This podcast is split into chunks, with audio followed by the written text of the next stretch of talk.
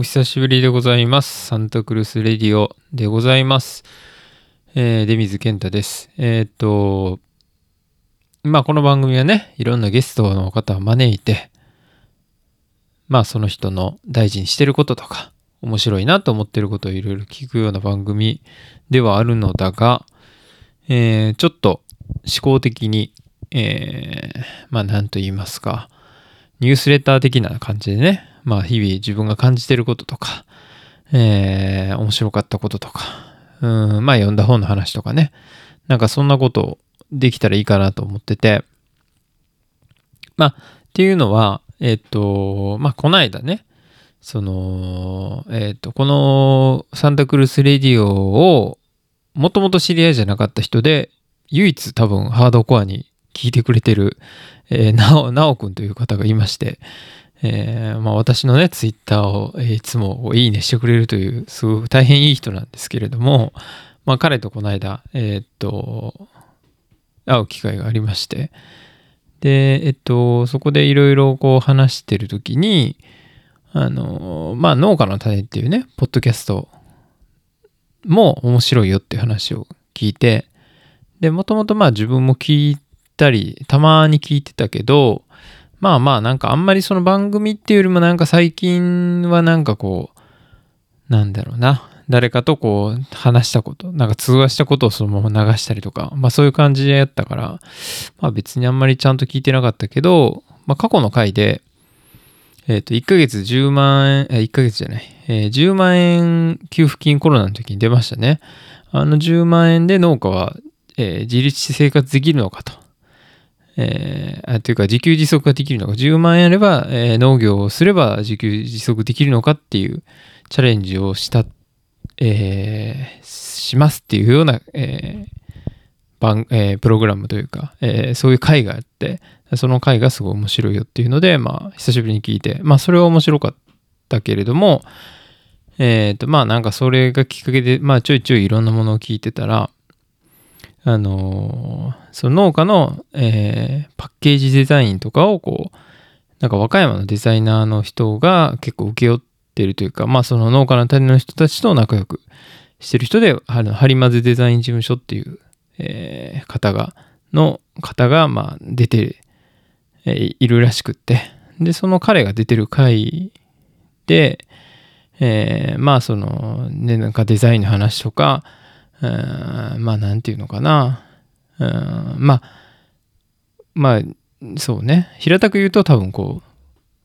自分の作ってるものをいかに売るのかみたいなことをこう多分こう、うん、マーケティング的な話とかもこう農家の人とにアドバイスしたりとかする講演したりとかするっていう機会がある人らしくてまあその人が結構ね、えーまあいろんな話をしてたんですが、えーまあその売る上で大事なことをねまあその中の一つでこうニュースレターをやるといいよみたいなことを言ってて。なんかなるほどなというかまあ自分の中で結構腑に落ちたというかうーんまあその宣伝というか、うん自分がなんでこの器を作ってるかと。まあ自分の場合は陶芸ですが、えー器を作ってるのかとか、えーどういう場面で使ってもらえたかっていうこう商品の説明とかっていうよりももう少しこううん。まあ僕自身のことをこう知ってもらうみたいな。まあうーん。まあキャラを知ってもらったりなんかこう面白がってもらう機会とかまあ言言ってしまうともうファンになってもらうみたいな、えーまあまあそういう機会を増やしていくためには確かにこうニュースレター的なねあまあそういうのはなんか結構大事なのかなとまあふと思ったんですよ。でまあそんなこんながあった時にこの間その、えーとウィークエンドっていう、えーまあ若い女の子がですね主催してる、えーまあイベントに出店しまして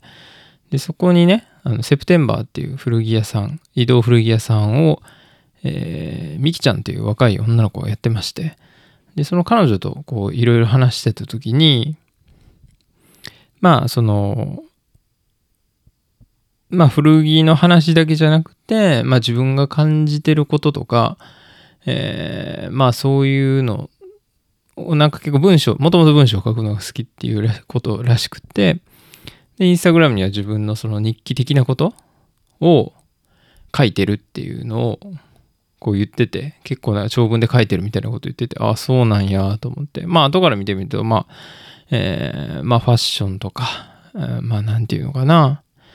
うん、まあ、着飾ることとか、うん、まあ、そういうことに対して、こう、自分の考えとか、うん、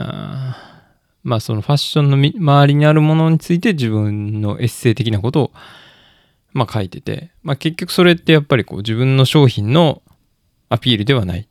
けれども、やっぱそれを読む人たちが、まあ、引きつけられたりとか、あなんか共感したりとか、まあそういうことでこう、なんかこう、うん、まあ、そう言うとやらしいけど、まあ、ファンを増やしてるというか、うん、なんか、この人から買いたいなっていうことかな、結局。まあそういう風になってるのかなとか思って、まあその若い人にね、こう、やっぱこう刺激を受けて 私もね、こうニュースレター的なことをちょっとやってみようかなという次第でございまして。まあ自分自身のことで言うとですね、まあ最新の、えー、まあ何話そうかなというと、やっぱりこう長崎ね、えー、熊本あたりをちょっと旅行してきたということで、えー、その話をしたいんですが、えっ、と、今回ね、4日間、え長崎、えスタート、長崎空港をスタートして、え熊本方面に進み、え最終的には天草を通って、えー、っと、雲仙の方に行って、最終長崎市の方で、えー、っと、福祉施設の見学をして、まあ、帰ってきたんですね。で、まあ、今回ですね、まあ、ちょっと目的というか、まあ、行ってみたい場所というか、まあ、そういうのが、えー、っと、やっぱり、えー、一つは、えー、っと、えー、エコビレッジ、えー、ミスミ、三角と書いてミスミと読むんですが、えー、熊本県ですね、えー、ミスミエコビレッジ最果てっていう、えー、ここはですね、えー、まあ自分たちで、えー、10万坪やったかなの土地をまあ切り開いて、まあ自分たちで村を作って、まあお好きにどうぞっていうのをこう合言葉に多分ルールもなくて、えー、もう本当に全く自由みたいなところで人たちが、みん人々がこう生活したらどうなるのかっていうのを社会実験的にやろうぜみたいなことたちをこう、えー、東日本大震災の後ですね、えー、その後に、まあ、えー、熊本でそういうことをやってた人が、ややる人、やろうぜって言った人がいた、人たちがいて、まあ、実際その人たちも住んでるんですが、えー、その一部の施設で、まあ、ゲストハウスの部分があって、まあ、外部からも人が来て泊まれるというところがあって、まあ、そう、自分たちでまあセルフビルドで、えー、まあ、建物建てたりとか、えー、まあ、染め物工場みたいなことを自分たちで、まあ、場所を作ってやってみたりとか、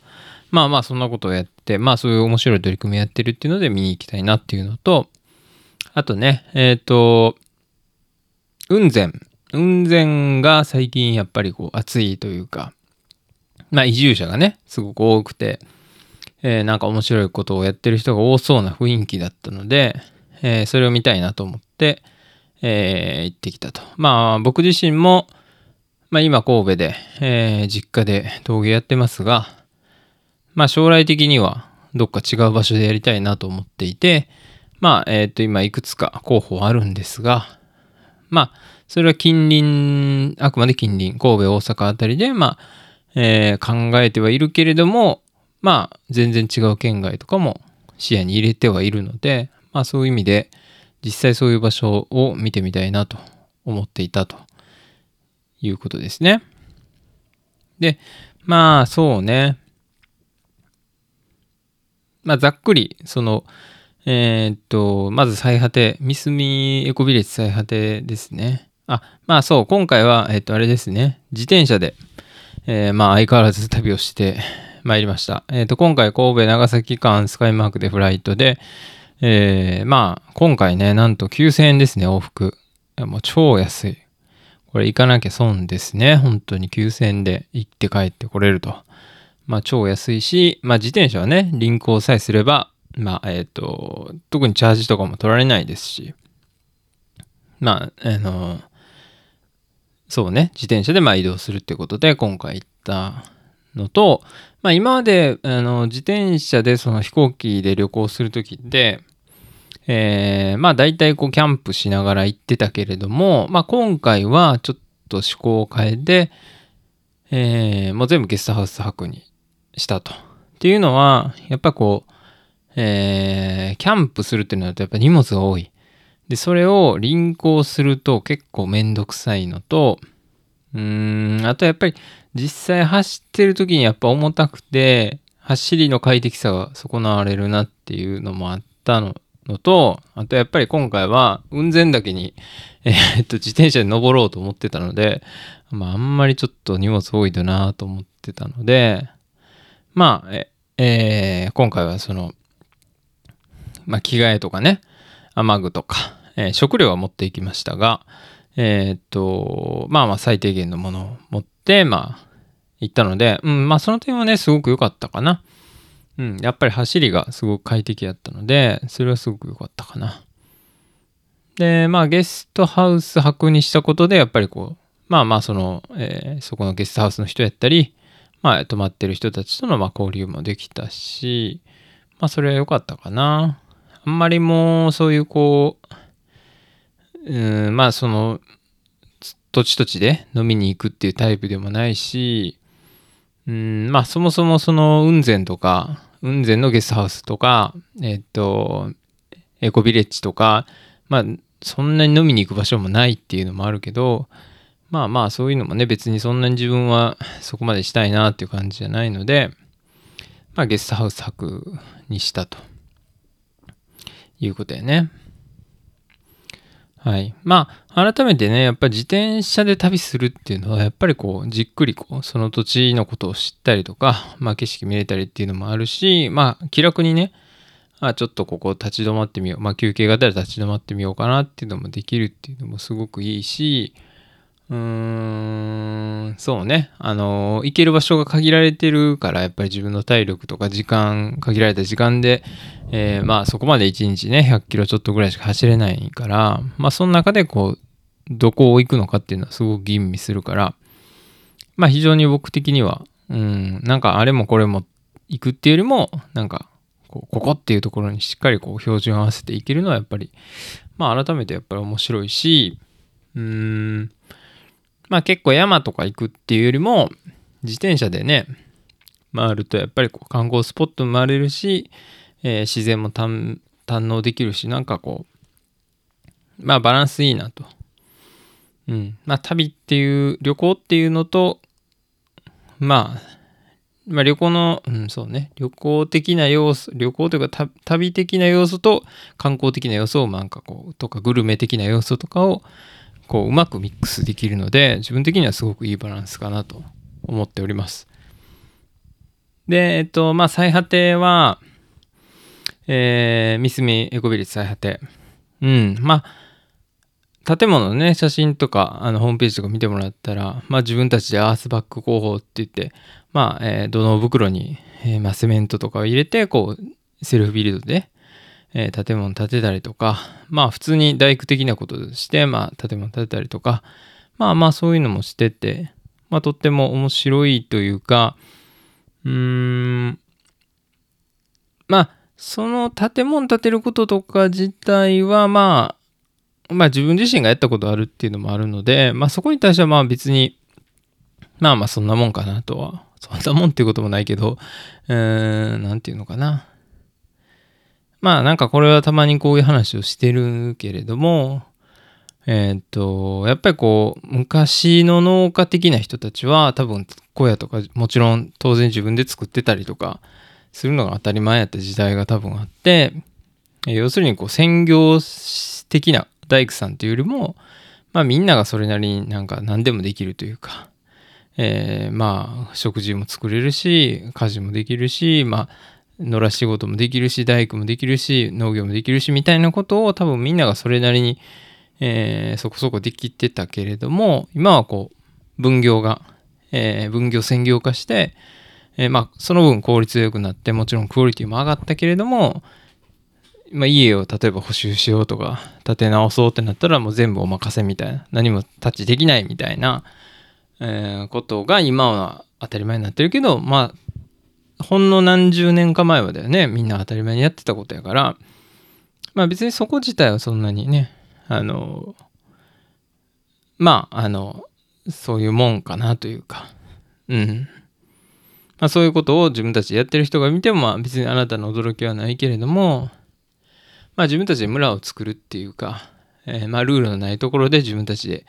えー、一からやるっていうことに関してはやっぱりこう、まああんまり自分はやりたくないなというのは正直な感想かな。例えばやっぱりこう、まあゴミ出すこと一つにしても、まあ行政が決めてくれるんであれば、こう、例えば俺は週燃える、3回ぐらい燃えるゴミ出したいなと思っても、まあ、しゃあないかと。なるけれどもそういうのもねいちいちこうみんなで話し合ったりとかうんまあそれで意見がねまあ絶対3回がええっていう人と2回がいいって言った人でこう正解がないというかうん絶対に正しいものがない中でそのねこう話し合うというかこう議論し合うっていうのはこうものすごく消耗するしそれをなんか例えば100人で100人とか1000人単位でやるんやったらまだいいかもしれないけどそこに住んでる人って、え、エコビレッジに住んでる人はマックスで24人ぐらいって言ってたからそれぐらいの狭いコミュニティでね話し合ってたらまあいろいろ遺恨も残りそうやしうーんまあそういう面倒なことをあえて自分たちでこう手前、えー、自分事としてやってみるっていうのはまあすごく大事なことではあるけれどもまあそれが毎日だとなるとちょっとしんどいよねっていう。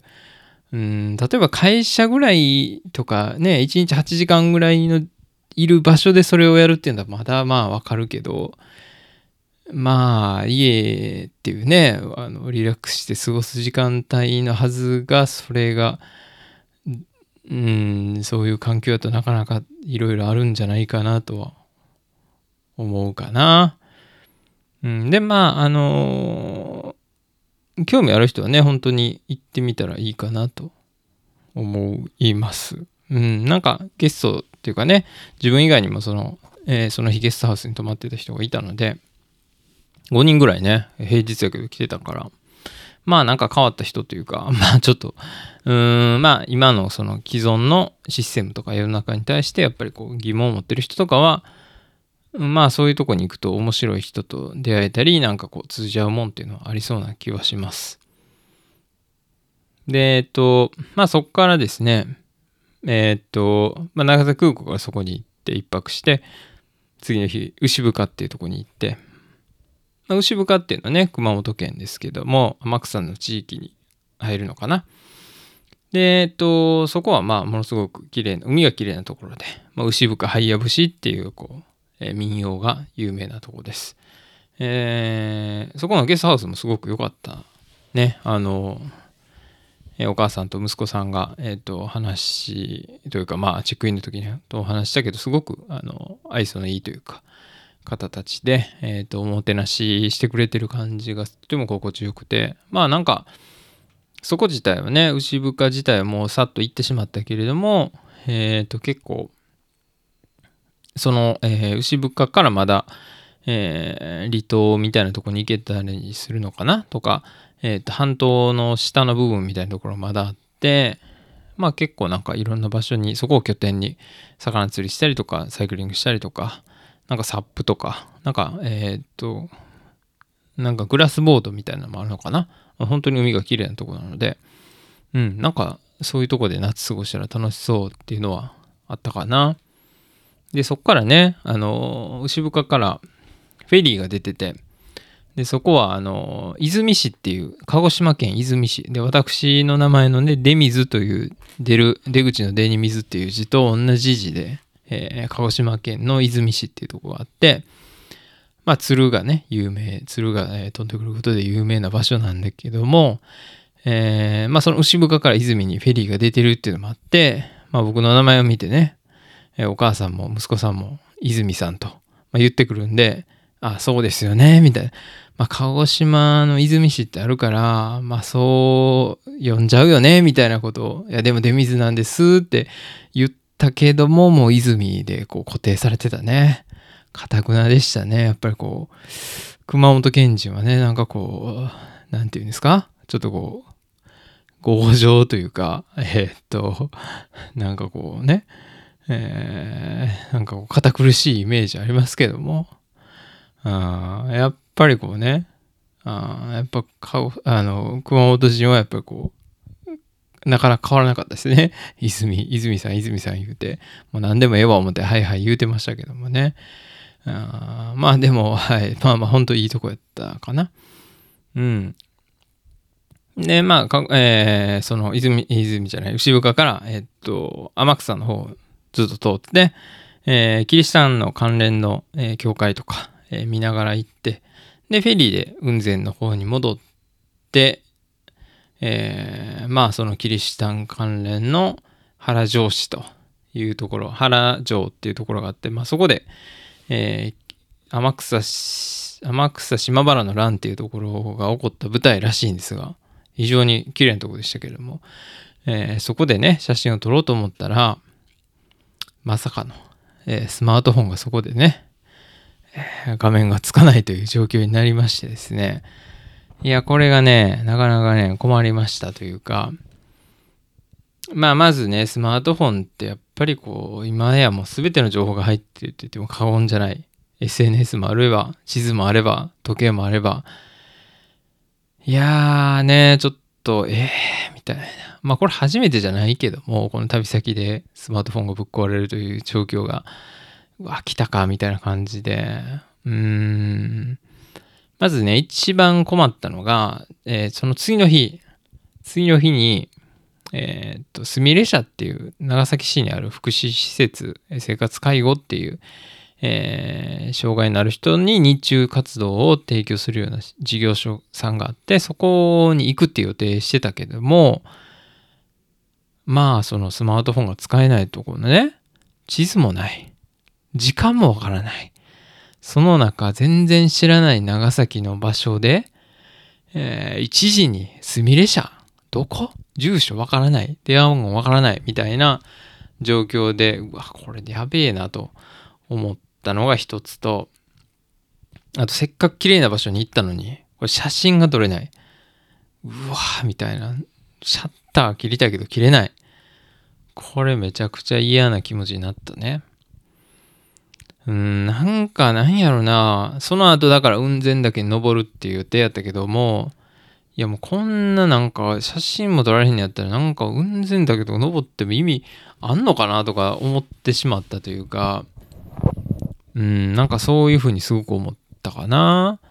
でもなんかそれを思った時に、うわ、俺別になんか旅がしたいはずやのに、なんか写真撮れ、撮りに行ってるわけじゃない？俺はフォトグラファーじゃなくて、写真撮りに行ってるわけじゃないのに、なんでこの写真撮れないだけでね、この旅に対する気持ちがなんかこう目減りしてしまうんやろっていうのはなんか、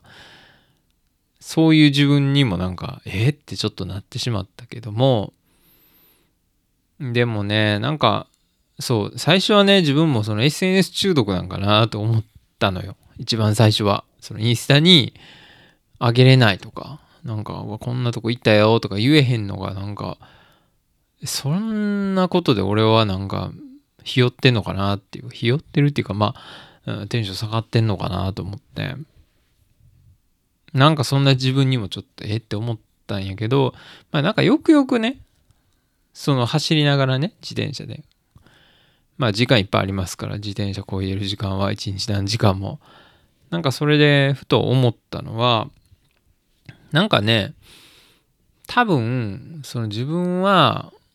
その写真を撮ったり自分がその景色なり、えー、その場所に行った時に感じたこととか、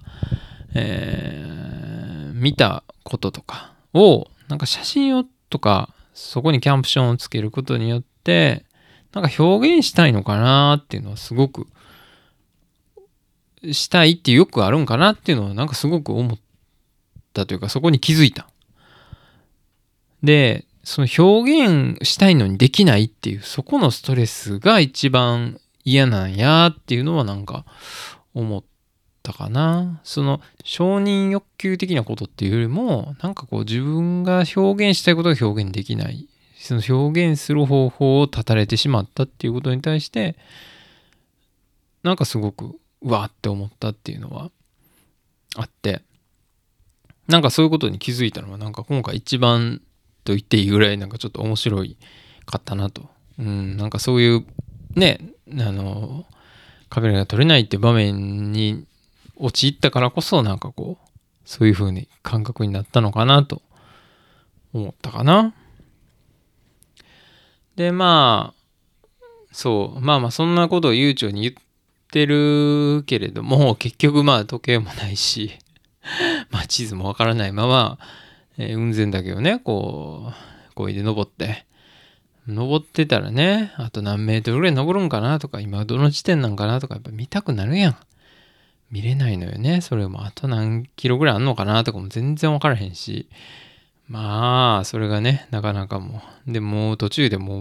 う諦めて、まあ、とりあえずもういつか着くやろみたいな感じで、まあ、えっ、ー、と、海の方からも、えー、まあ、雲仙温泉っていうのは標高700メートルちょっとぐらいあるのかな？ぐらいのところの地点にあるので、まあ、そこまで、えー、どうにかね、えー、登自転車で、えー、上がって、まあ、雲仙温泉で一泊したと。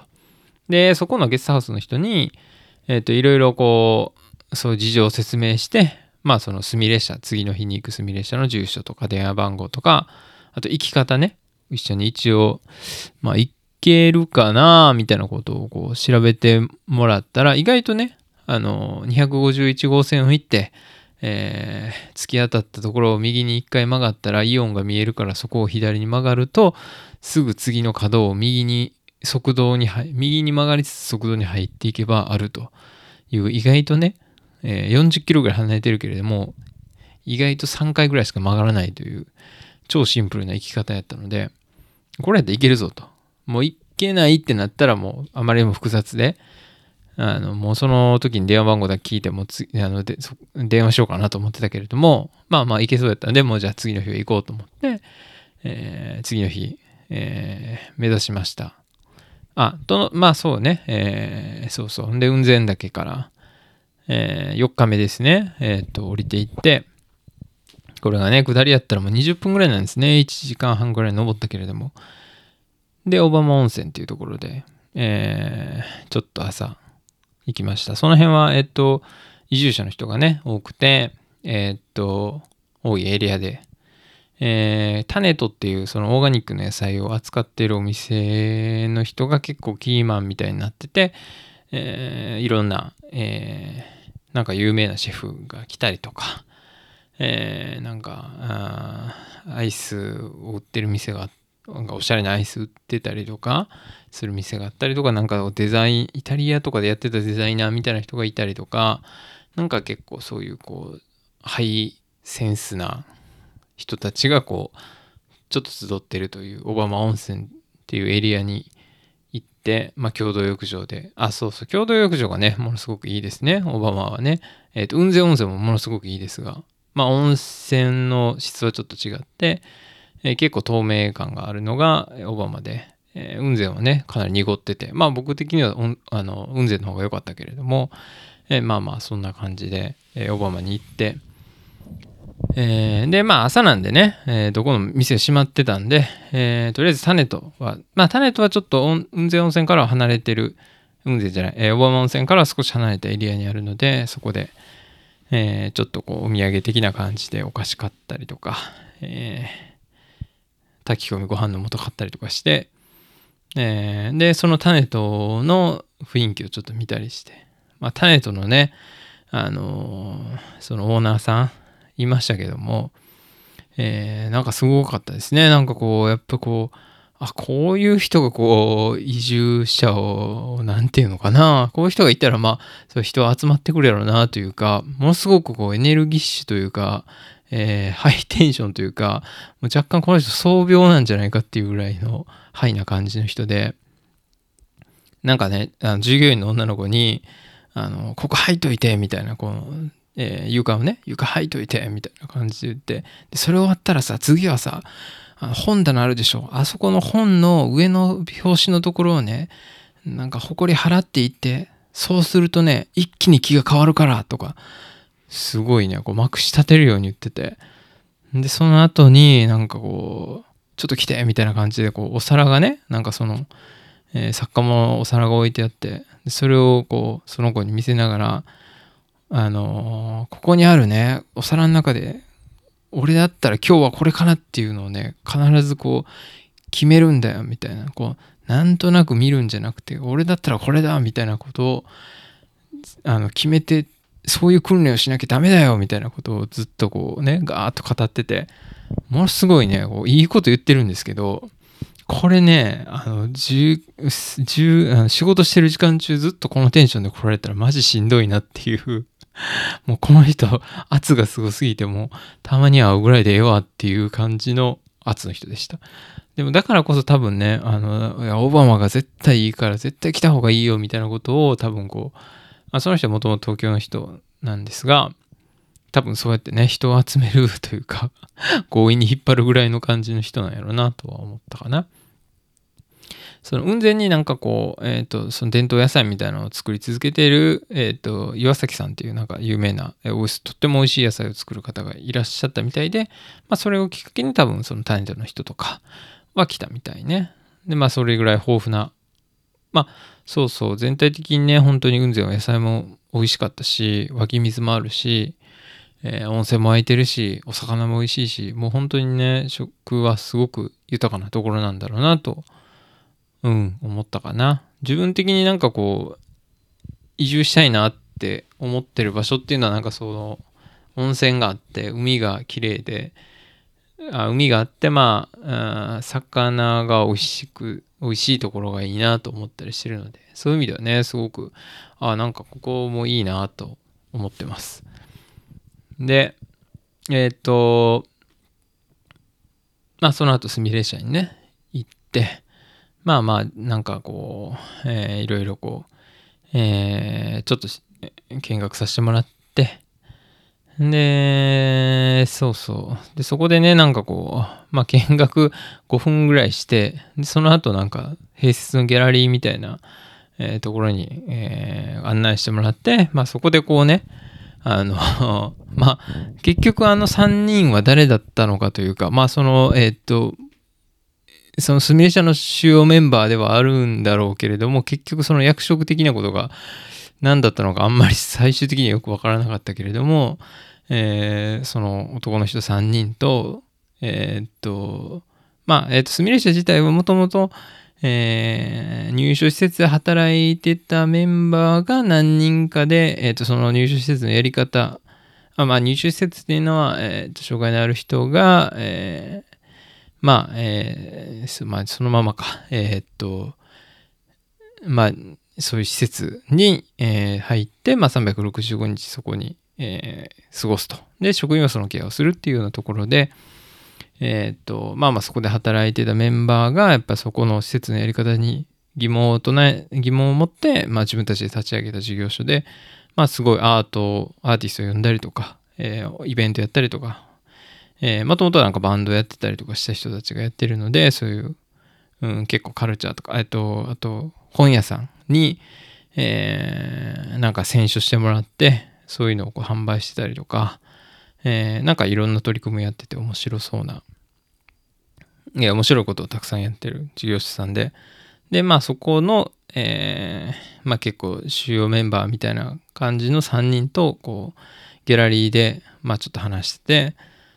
で、まあ別にそのまま福祉の話をするのかっていうと別にそうでもなくて、まあちょろっとそういう話もするけれども、その長崎はこうやなとか神戸はこうかなみたいな話をしてて、まあ、長崎ではその皿うどんを親戚が集まった時に、えー、頼んで大皿でそれをドーンと食べてでなんかその出前でなんかその皿うどんにはウスターソースをかけるっていうのが必須らしくてでなんかそれはなんかオロナミン C の瓶とかにウスターソースが入ってあの出前が来るっていうねなんかそのローカル情報をを聞いて、で、神戸にそんなあるかなみたいな、その親戚が集まった時に食べるもんとかないよなとか思いながら、で、なんかその中でこう、一つなんか食べ物系で言うと、あ、神戸はあの餃子食べる時に味噌つけて食べるよとかね。えー、まあそんな話をね、ああでもない、こうでもないと話してて。で、あんまりね、僕はその、えー、そっからまたね、すみれ社から30キロぐらいあの空港が離れてたので、えー、まあ2時、1時について、まあ2時過ぎぐらいにはもう出ないとダメだみたいなこと言ってたら、いやもう車で送るよと。あの空港まで。いやいやいや、みたいな。で、いやいや、いいからいいからみたいな感じで言われて、まあ、その引き止められて引き止めてくださっ、引き止められて、えー、ただ雑談してたっていうね。いや、なんかでもいいなと思って、その、あの、部室でね、なんかこう、ダラダラ喋ってる感じが、うん、なんかして、なんか、こういう施設見学初めてやなと思って、いや、なんかすごい面白かったなうん。で、なんかそのスミレシャのギャラリーの2階はね、なんかこう宿泊するスペースもあるから、もう今度来た時は別に泊まっていいよみたいな感じで言ってもらって、なんかほんま、なんていうか、オープンの人たちやなみたいな感じでね、うん、思ったかな。結構なんかでも九州の中でも、なんかやっぱりこう、キャラみたいなのがやっぱあるらしくて、県人的に。まあ四国とかでもね、なんかありますよね。こう1万円もらったらどう使うかみたいな。なんかどこやったか徳島の人は貯金するけど、なんか高知の人は全部使うみたいな。まあそういう感じで、まあ九州的には長崎はのんびりしてて、えー、福岡はなんか中2みたいなノリやってて。で、えー、っと、鹿児島はなんかやっぱ保守的な感じらしくて、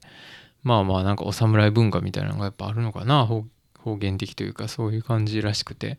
まあそういうのってねあんまり県外に住んでると県外というか九州以外に住んでるとあんまりよくわからないのでなんかそういうローカルな話も聞けてすごく面白かったかな。でそうそう。でまあねあの空港まで送っていただいて。でまあまあ無事、えー、昨日ね帰ってきたわけでございますまあそうね。やっぱりこう、結構ね、自分はこう家で仕事してるので、えー、まあ家でね、仕事してるとやっぱりこう、休みの日というか、そういうのもないというか、家にいたらやっぱりこう作業しちゃうから、まあこうやってね、全然違う場所に行って全然違うことするっていうのは結構開放感があるというか、うん、なんか、そうね。やっぱこう、陶芸やってるとこう、じゃあ次出店、そのものづくりのことだけじゃなくて、次出店どうしようかなとか、なんか常にこう、そういうことに、こう、どっかメモリーを常に使ってる感じあるけど、まあそうやって旅に出ると、特にこう、肉体を使ってこう、旅をしてると、今ここっていうか、今すべきことっていうのがすごく明確に、えー、とりあえずこれで次の地点に行くんやとか、何時までにどこどこに行こうっていう、うんまあそういうことがね、に集中できて、やっぱなんかそういう時間ってやっぱ結構気持ちいいし、まあ自分にはやっぱ大事な時間なのかなと思うし、まあやっぱ最近すごく意識してることはやっぱ旅先で、あの人に会いに行くっていうか、まあ今回みたいにスミ列車に行ってみようとか、そういう感じでね、観光スポット巡るのもいいけど、人をめがけていくのもやっぱり改めて楽しいなと。なんかそんなことをちょっと思ったかな。うん。そうね。あとなんか、食べ物系で言うとね、まあ私和菓子がすごく好きなんですが、えー、和菓子ね、えー、食べましたけども、うん、甘いですね。すごくあんことかもね、めちゃくちゃ甘くて、うん、なんかほぼ砂糖みたいな感じだったかな。まあ、すごく安く、安くて、まあでもね、自転車的にはね、すごくいいなと思ったかな。あの、ちっちゃくて、あの、パックに入るし、えっ、と、なんかあんまりね、やっぱりこう、昼ご飯も食べたりしたけど、やっぱりこう、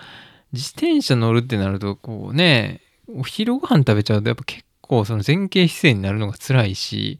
なんかドカッと食べるよりもやっぱりちょこちょこなんかつまむ方がやっぱりなんかいいなと思って、なんかそういう和菓子和菓子、和菓子とかそういうね、のってやっぱ結構と、えー、場所場所にあるからそういうのをなんかこう名物をちょっとつまんでいくっていうのはやっぱまあそっちの方が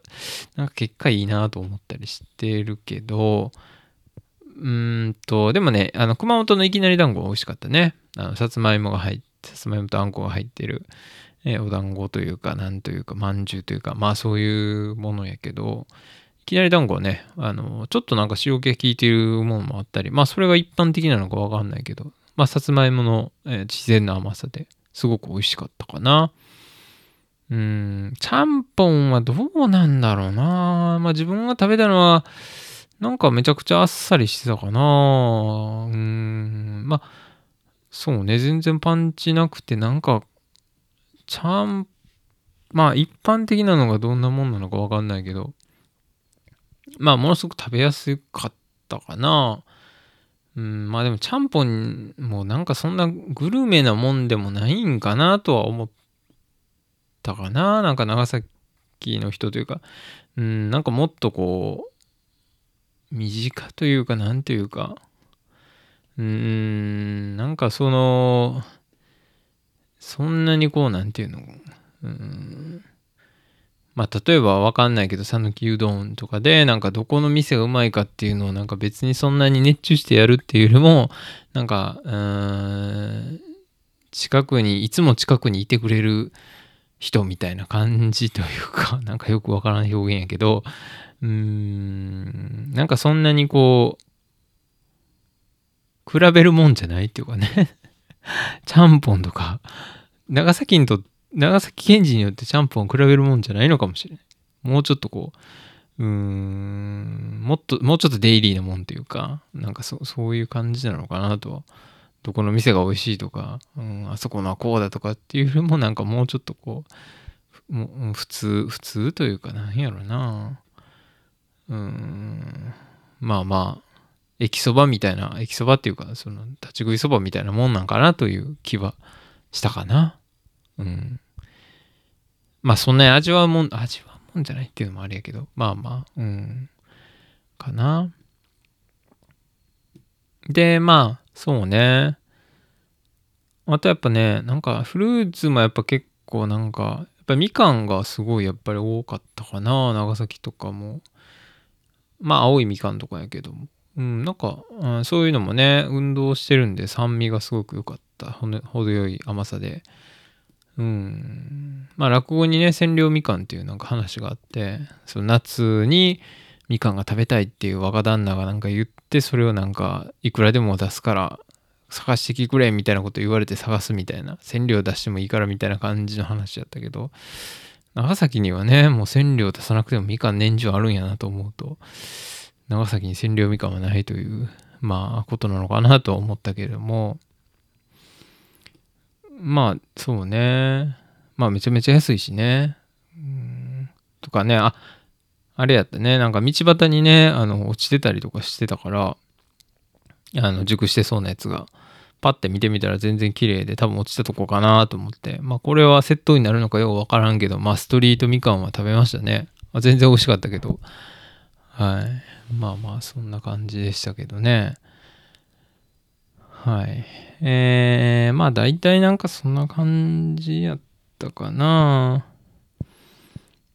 はい。まあまあ、あのー、長崎、熊本ね、自転車旅、そんな感じで、えー、ぼちぼち行ってまいりました。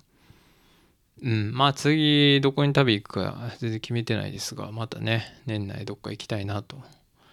思ってたり、そうね、はい、思っております。で、えー、最後にちょっと宣伝をしますが、えー、10月1日、えー、南光さんの手作り市出店2日が、